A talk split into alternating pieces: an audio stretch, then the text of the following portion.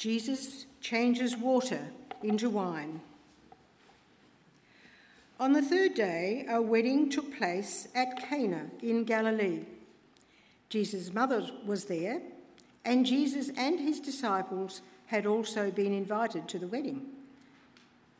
When the wine was gone, Jesus' mother said to him, They have no more wine. Woman, why do you involve me? Jesus replied. My hour has not yet come. His mother said to the servants, Do whatever he tells you. Nearby stood six stone water jars, the kind used by the Jews for ceremonial washing, each holding from 20 to 30 gallons. Jesus said to the servants, Fill the jars with water. So they filled them to the brim. Then he told them, Now draw some out and take it to the master of the banquet. They did so, and the master of the banquet tasted the water that had been turned into wine. He did not realize where it had come from, though the servants who had drawn the water knew. Then he called the bridegroom aside and said, Everyone brings out the choice wine first and then the cheaper wine after the guests have had too much to drink. But you have saved the best till now. What Jesus did here in Cana of Galilee was the first of the signs through which he revealed his glory, and his disciples believed in him. After this, he went down to Capernaum with his mother and brothers and his disciples. There they stayed for a few days. This is the word of the Lord. Thanks be to God. Well, let's pray. Heavenly Father, we thank you for your word. Thank you that um, it brings such comfort and joy and delight. Thank you that it points us towards Jesus and what he is like. And we pray this morning you might remind us once again of why he is worthy of all praise. Amen. Well, can I ask you please to take out the leaflet that you're given as you came in? If you open up on the inside, you'll see there's a reasonably detailed outline of what I'm going to cover this morning. Uh, the entire passage is also reprinted in there, so you don't need to have both the Bible and that open in front of you if that's a bit hard to juggle. And you'll notice this week that instead of a discussion question, I have homework for you.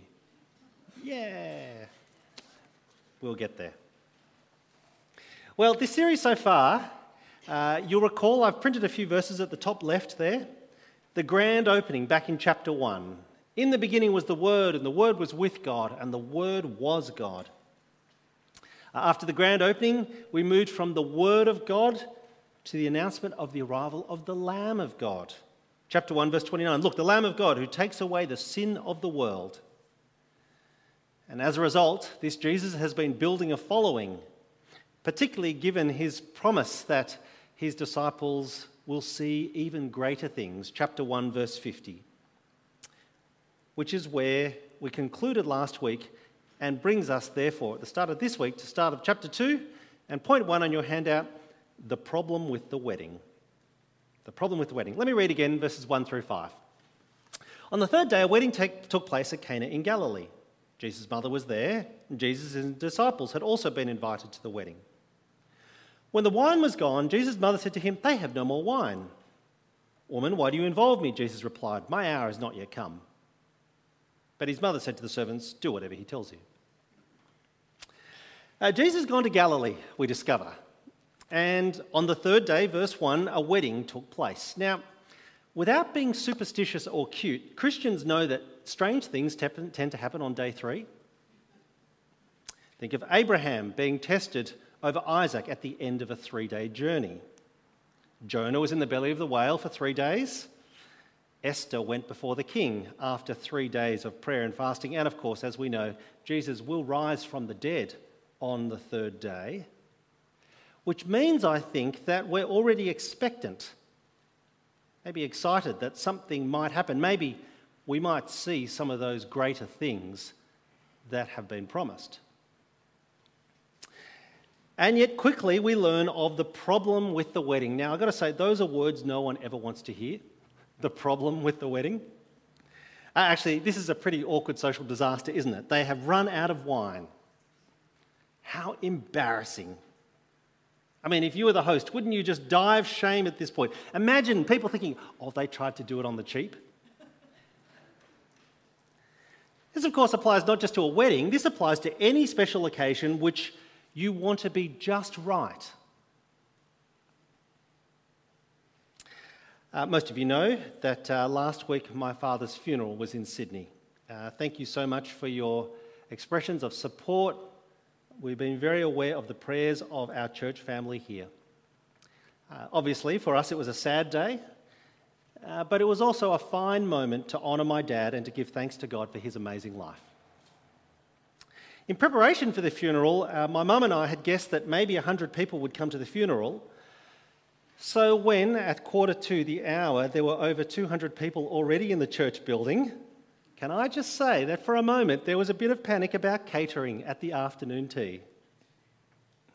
Don't worry, it was all okay. There was more than enough food. But if you come back to the wedding here, this is a terribly awkward situation, isn't it? Out of wine already. And I wonder if, in fact, Jesus and his mother were related to the wedding party in some way. Maybe that's why Jesus' mother gets involved at this point. In fact, did you notice she is mentioned in verse 1 even before Jesus is? Maybe she's an honoured guest. But though she thinks her son can do something, Jesus is clearly not very interested in getting involved. Look at his reply in verse 4 Woman, why do you involve me? My hour has not yet come. A couple of comments. Uh, first thing is that when Jesus calls his mother woman, uh, that's not as rude as it sounds in English. Okay, so he's probably not being particularly rude uh, or pejorative at that point. Nevertheless, his reply is a bit intriguing, isn't it? just say, My hour has not yet come. Well, I've got to say, it feels a little bit over dramatic, melodramatic, and over the top, doesn't it? In response to the observation they've run out of wine, My hour has not yet come. I mean, surely Jesus could have settled for something else like, Why asking me, Mum? I'm not a winemaker. Or, Really, Mum, do I have to go down to the bottle shop to pick up more booze? Instead, it feels like Jesus is saying, Don't bother me with these petty, trivial details. Or maybe Jesus is saying, People aren't ready for me yet. Uh, which is entirely possible, I think, because when Jesus talks about the hour, the hour, it's like a big alarm goes off for us. And I say that because I printed there on your handout. Um, the word hour appears 24 times in John's Gospel. 24 times it speaks about the hour, or the time, or the hour. And I think what Jesus is doing here is that by saying, My hour has not yet come, he's warning us against trying to set his agenda for him, against trying to change his timetable for doing things when he thinks it's right. The funny thing is, it does seem like the perfect moment to showcase some of those greater things that he had promised. And that's actually what he does next. Uh, even though we don't know exactly what his mother was thinking when she asked him, she knows her son won't ignore her request. Verse 5, verse 5, she said to the servants, Do whatever he tells you. So, point two then, the incredible solution that Jesus provides. Pick it up with me in verse 6, printed there on your handout. Nearby stood six stone water jars, the kind used by the Jews for ceremonial washing, each holding from 20 to 30 gallons. Jesus said to the servants, Fill the jars with water, so they filled them to the brim. And he told them, Now draw some out and take it to the master of the banquet. They did so, and the master of the banquet tasted the water that had been turned into wine. He didn't realize where it had come from, though the servants who had drawn the water knew. Then he called the bridegroom aside and said, Everyone brings out the choice wine first, and then the cheaper wine after the guests have had too much to drink, but you have saved the best till now. Well, the incredible solution that Jesus provides. Uh, there's all sorts of things I could say about this section. I could comment on the slightly dubious hospitality practices of serving the good stuff while everyone knows that you are and then saving the cheap, nasty stuff for the end. Uh, that's probably not the main point of this story. Without overanalyzing it, I do want to just showcase how extraordinary the miracle is that Jesus has performed. You can see it in three different ways. Uh, there is the quantity of wine that is utterly staggering. I mean, look again at verse 6. We're told that there's six stone water jars, each holding between 20 and 30 gallons. That's between 75 and 115 litres each. So let's say 100 litres on average, six of them, 600 litres, or 800 750 ml wine bottles. 800 bottles of wine. It's staggering in terms of being over the top. And it's not just that there's lots of it, it's outstanding quality. It is, you might say, Grange like quality wine that he has produced here. Save the best till last. And, you know, I like to think that if I was one of the guests, I'd be secretly stashing one of those bottles under my arm as I went as a memento of the occasion. And of course, there's the, well, there's the quantity, there's the quality, there's the cellaring process. it's instantaneous. Wouldn't that be a dream come true for a winemaker? No waiting around here. Now, my point is clearly it is extravagant. It is over the top in every way. There is no doubt that something miraculous has taken place. We'll come to the meaning of the sign in just a moment. But before we do, you'll see there on your handout, I've put a question. How are we moderns meant to think about miracles? How are we moderns meant to think about miracles? Because in many ways, this is the elephant in the room. Uh, this is the stumbling block for so many in our day and age. It's possibly even a hurdle for you. One of the biggest obstacles for Christianity, I think, is that, well, miracles don't happen. Not in a world based on science and fact. And so to claim that Jesus performs one right here at the outset of his ministry, it means that the Bible must be fiction or fantasy. It cannot be history. Well, today I'm not asking you to suspend belief. I am asking you to please start with an open mind. With the acknowledgement that, well, just because we don't know everything about the universe, what looks to be impossible might just be because we lack information. What's more, as I've said there on your handout, everyone has presuppositions. Everyone has presuppositions. If you are open to the possibility of a God who is not limited or constrained in the way that we are, then water into wine is not such a big deal. Not for him. Uh, on the other hand, if you respond with, but there's no such thing as God, end of discussion, it seems to me that your presuppositions will prevent you from ever recognizing his activity in our world. You will never be able to accept the possibility of the miraculous. Now, at this point, of course, I could digress into the endless, heated philosophical arguments about the logical possibility or impossibility of miracles. Uh, if you want a good introduction, uh, you could do no worse than to read C.S. Lewis's Miracles, which I've printed there for you, a reference there. Um, but instead, today, what I'd rather do is invite you to see for yourself, to read John accounts of Jesus' life, to take the time to investigate, to see if it has what I often call the ring of truth because for hundreds of years, it has for billions of people. And I think that that means something to know that others have carefully investigated and have come to believe that Jesus is the Son of God. And actually, it seems to me that if you're not willing to do so, if you will simply dismiss Jesus out of hand without taking the time to check him out, then with all gentleness, I do want to say that that feels a little bit close minded, given his extraordinary influence and significance across generations of human history. For me, this is something that I did when I was at university and in my early 20s, when it seemed right for me to consider if Jesus was who he claimed to be, and if the evidence for his life and his death and his resurrection was credible. Can I urge you, if you've never done that, please do so. And the starting point would be to read the rest of John's account, the 21 chapters that make up this extraordinary narrative of who Jesus was.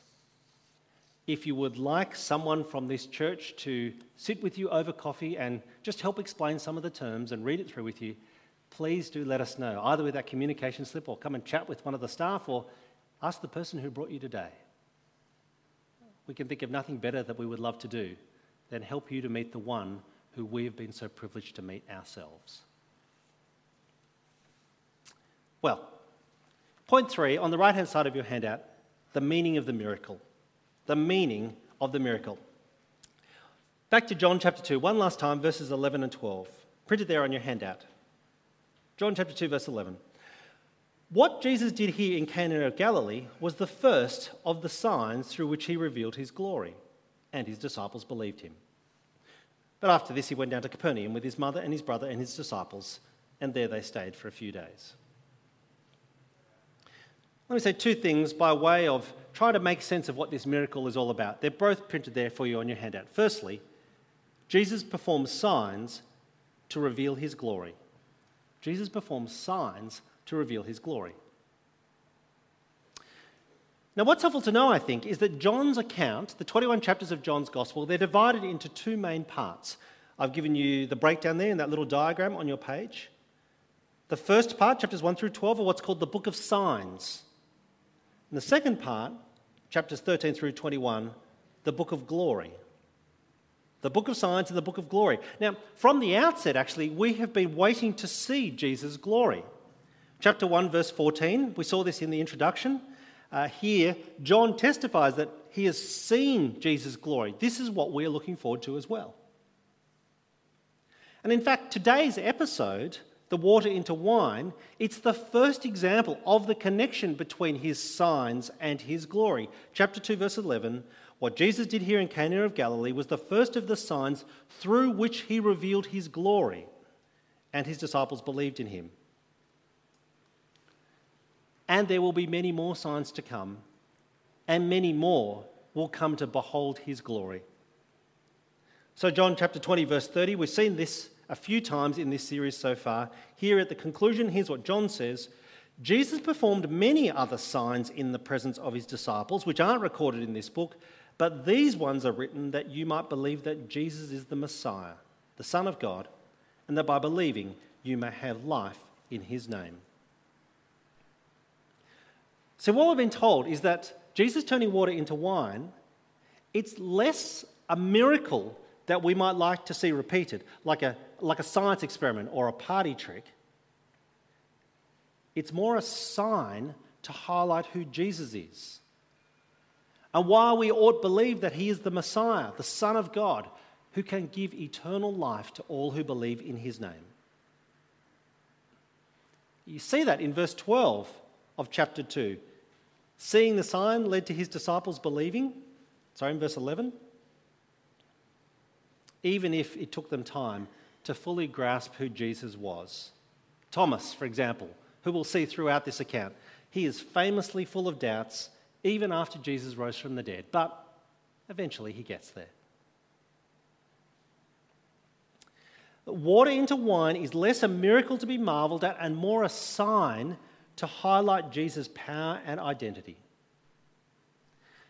And so when he says, My hour has not yet come, when he says that he saved the, it said that he saved the best for last and that he promises his followers they will see greater things, they're all different ways of saying the same thing. Don't be distracted. Don't be distracted by the razzle dazzle of the miracle. What matters is who Jesus is. Water into wine, it's less a spectacular party trick, it's more a question for us. Who do you think Jesus is? Who is that man? And Lord, will you show me his glory? So here's the homework. For this week ahead, what I'd love for you to do is take a little bit of time one day in the next seven and look for all seven signs in John 1 to 12. There's seven of them. We've already seen the first water into wine. But I'd love for you to look through and see if you can find them and then ask what do they say about who Jesus is? What do they say about who Jesus is? Okay, I think that sounds pretty reasonable, doesn't it? That's not too much to ask. There'll be a test next. No, there won't.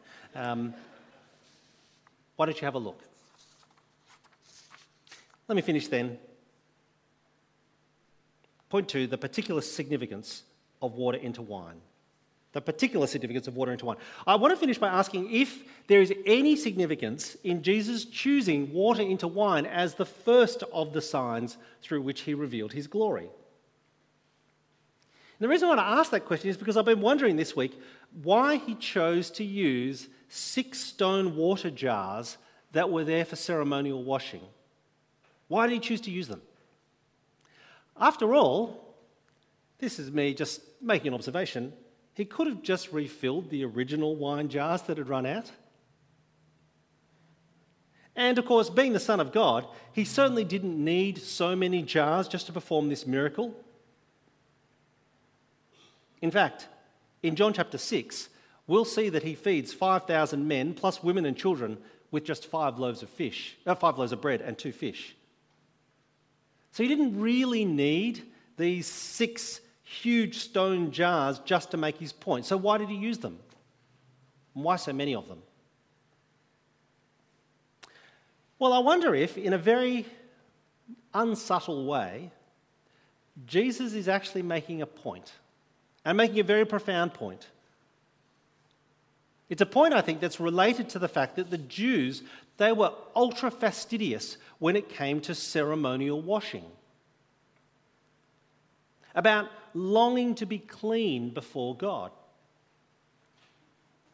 See, by Jesus' day, the Jews had developed literally thousands of regulations to help them avoid ritual uncleanness or contamination.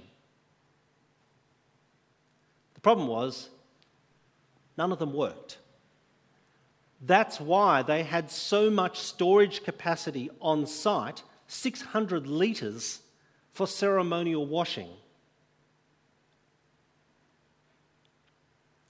The Jews were hyper aware of their sinfulness. And they were terrified of the risk of encountering a pure and holy God. But now, in John chapter 2, Jesus the Lamb of God who takes away the sin of the world, he has come amongst them. And he's offering forgiveness for everyone's sin, for every sin they have ever committed. I actually think there's a bit of a showman in Jesus after all. Sometimes to cut through the noise, you have to make a really big statement to grab people's attention. It seems to me that repurposing those massive ceremonial washing jars is Jesus' way of saying they're no longer needed to make you clean. Well, they couldn't anyway. They're no longer, they're no longer needed because the Lamb of God who takes away the sin of the world is here. And he brings a new and better way, one that is literally overflowing with God's grace and mercy and forgiveness for all who will believe in him. Let me ask you what have you done to try to make yourself clean before God? What have you done to try to make yourself clean before God? Have you made strident resolutions that you will do better next time? Have you practiced self denial as if self abasement could somehow make amends? Are you trying to chalk up as many good deeds as you can to somehow balance the ledger and offset all of your mistakes?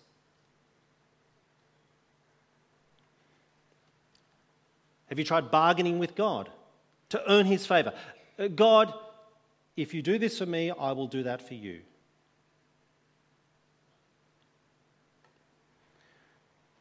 Or maybe, have you just given up trying? Because nothing works to take away the sting of your failings. Nothing can undo the consequences of your actions. Nothing can clear your conscience that haunts you every day. I want to say, and this is going to sound brutal, Amen. You can never undo your past sins, but, but because of who Jesus is and what Jesus does, you can be purified and you can be set free from the burden of carrying them around each day. And you can be made clean and pure and whole once again. How? Well, not by gallons and gallons of Jewish ceremonial washing water, that'll never work. But simply by the precious blood of Jesus. Which is why we're going to sing in just a moment. What can wash away my sin? Nothing. Nothing but the blood of Jesus.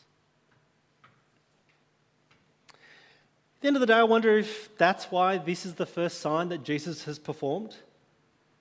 Because this is the starting point. This is the most important discovery for us to make about who Jesus is. He can purify us, He can restore us, He can make us whole again and reshape us more and more to be like Him. Is there anything more intriguing or anything more desirable that might cause you to want to hear more? Let me lead us in prayer. Heavenly Father, we thank you for all that you've done for us in the Lord Jesus. Thank you that because of him, our sins can be washed away. And so we pray this morning, whatever we know or have known about this amazingly good news, help us to be people who are overflowing with thankfulness and who seek to live lives that praise him who is our Saviour. Amen.